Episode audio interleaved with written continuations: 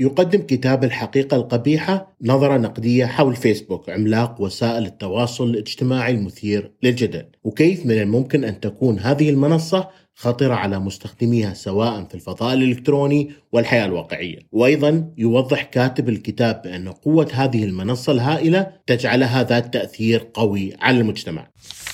إذا لم تكن قد سمعت عن فيسبوك فمن المحتمل أنك تعيش تحت صخرة أو لا تعلم أي شيء عن العالم. يكشف كتاب الحقيقة القبيحة الجوانب المتعددة لفيسبوك، فهناك الجانب المشرق والمترابط والذي يراه العالم، والجانب المنحاز والمظل والذي هو بداخل الشركة. الشركة في طريقها لما يقرب من ثلاث مليارات مستخدم نشط شهريا لتصبح بيانات فيسبوك أكثر الأصول الرقمية قيمة في العالم. ولكن ما الذي يميز هذه الشركة اليوم؟ صمم مارك زوكربيرغ فيسبوك لربط الناس وجعلهم اجتماعيين أكثر. فزادت شعبيتها بشكل كبير حتى أصبح المستخدمون مهووسون بالمنصة. لتصل المنصة لعام 2015 عندما أصبح التطبيق مؤثرا لدرجة بأنه أثر على الانتخابات الرئاسية في الولايات المتحدة. ومع ذلك فإن القوة المتراكمة على مر السنين جاءت بتكاليف أخلاقية حقيقية من هذا الكتاب استخلصنا ثلاث نقاط أساسية ناقشها كاتب الكتاب اولا على الرغم من أن فيسبوك حاول أن يظل محايدا سياسيا إلا أنه انتهى به الأمر لتكون منصة منحازة تماما. وثانيا لا تهتم منصة التواصل الاجتماعي بخصوصية البيانات بل بالأرباح. وأخيرا أثار احتكار الشركة للسوق غضب العديد من الأشخاص والمؤسسات. الدرس الأول. مع صعود المنصة الاجتماعية إلى الشهرة استفادت وسائل الإعلام الإخبارية السياسية ونجحت. مع تحول فيسبوك إلى شركة عملاقة أصبحت هدفا للعديد من المنافسين كما أصبحت أداة مهمة للمؤسسات الإخبارية. كانت المقالات التي تظهر في وسائل الإعلام تصل إلى جمهور أوسع باستخدام فيسبوك وكانت الشركات التي تقف وراء ذلك سعيدة بزيادة الزيارات ووصولهم لنسبة أكبر من القراء والمتابعين. واليوم ينص مبدأ المسؤولية الاجتماعية للشركات على أنه يجب على الشركات أيضا مراعاة الجوانب الاجتماعية والبيئية لأعمالها، وبدلا من ذلك انخرطت فيسبوك في الرقابة والمحسوبية السياسية، ففي عام 2016 قامت الشركة بالبحث بشكل تفصيلي عن الموظفين الذين سربوا قصص داخل أسوار الشركة لمجلة جيزمودو وقاموا في النهاية بطردهم، بل قيل بأن هناك موظفين متخصصين للتلصص على موظفين آخرين، من بين من كان يقول هذا سونيا اوهيغا والتي وصفت بأنها رئيسة الشرطة السرية في فيسبوك، لكن الشركة لم تستطع ابدا تغطية فضائح الانتخابات، فضلت الخوارزميات الخاصة بفيسبوك الأخبار ذات معدلات المشاركة العالية، لسوء الحظ كانت هذه أيضا هي التي تحتوي على محتوى مثير للجدل. هذا هو السبب بأن الشركة قدمت ميزة تسمى بالموضوعات الشائعة. ادعت صحيفة جيزمودو بأنها كانت تستخدم هذه الأداة لمنع وجهات النظر اليمينية لكن الحكومة تغاضت عن هذه القضايا. بعد ذلك ظهرت فضيحة كامبريدج أناليتيكا حصلت هذه الشركة على معلومات حول ما يصل ل 87 مليون مستخدم وباعتها لأعضاء في حملة دونالد ترامب السياسية. مع كل هذه البيانات الموجودة تحت تصرفهم أنشأ فريق حملة الرئيس المستقبلي واحدة من أكبر الحملات الإعلانية عبر الإنترنت فاعلية في تاريخ الانتخابات ليفوز ترامب في النهاية.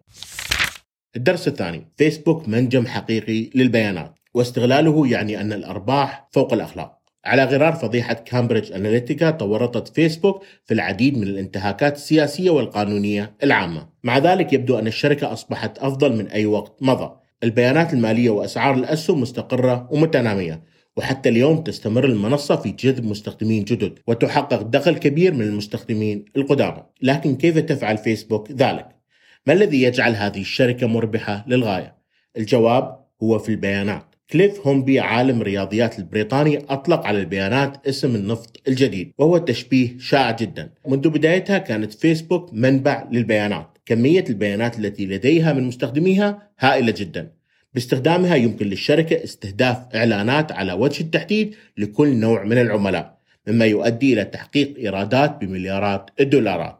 علاوة على ذلك يتم إنشاء النظام الأساسي بطريقة يشارك فيها الأشخاص الإعلانات والبيانات مع بعضهم البعض. مما يؤدي إلى تكوين رؤى مهمة لتحقيق الدخل منها. على سبيل المثال في عام 2009 قدمت فيسبوك زر الإعجاب. مع هذه الميزة يمكن يرى ما يفضله المستخدمين ويشترونه. قام الموقع أيضا بتعديل الإعدادات الخصوصية وخداع مستخدميه للحصول على مزيد من المعلومات عنهم وتلقي أذونات لجمع هذه المعلومات. بالتأكيد تعتقد أن هذا الأمر غير أخلاقي لكنه في الحقيقة أمر مربح للغاية. لاحظ مركز الديمقراطية الرقمية استغلال فيسبوك المتزايد لبيانات المستخدمين وقدمت شكوى إلى لجنة التجارة الفيدرالية. ومع ذلك لم يتم اتخاذ سوى القليل من الإجراءات حيث وافقت فيسبوك على تغيير ممارساتها المستخدمة وإجراء عمليات التدقيق.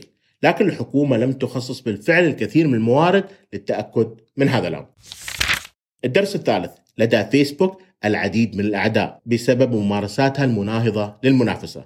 كما رأينا تدور سمعة فيسبوك حول الدعاوي القضائية وقضايا خصوصية البيانات. لكن الشركة دخلت لمجال جديد وأسلوب جديد وهو القيام بممارسات مناهضة للمنافسة. صحيح أن المؤسس زوكربيرغ قد اعتاد على الأخبار السلبية لكنه صدم من انقلاب كريس هيوز المؤسس الشريك عليه وعلى سياسته. ترك هيوز الشركة في وقت مبكر للانتقال إلى مشاريع أخرى ومع ذلك نشر مقال ذكر فيه بأن الشركة نمت بسرعة كبيرة جدا من خلال سحق المنافسة باستخدام بيانات المستخدمين. لم يكن الوحيد الذي كشف هذا الأمر. هذا الأمر صحيح ويتفق معه الكثير. قامت فيسبوك بشراء 70 شركة منافسة بما في ذلك انستغرام وواتساب. وفي وقت لاحق دمجت فيسبوك كل هذه الخدمات.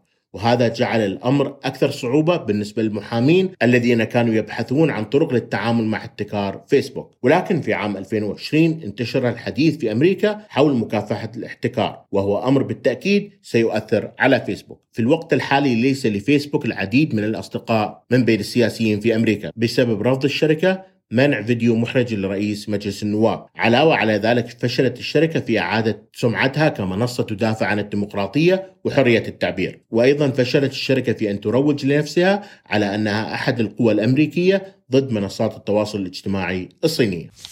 وبهذا انتهت حلقة اليوم من ورق كاست. ادعم محتوى ورق كاست الصوتي من خلال الاشتراك وال review. ونلتقي في الحلقة المقبلة من ورق كاست.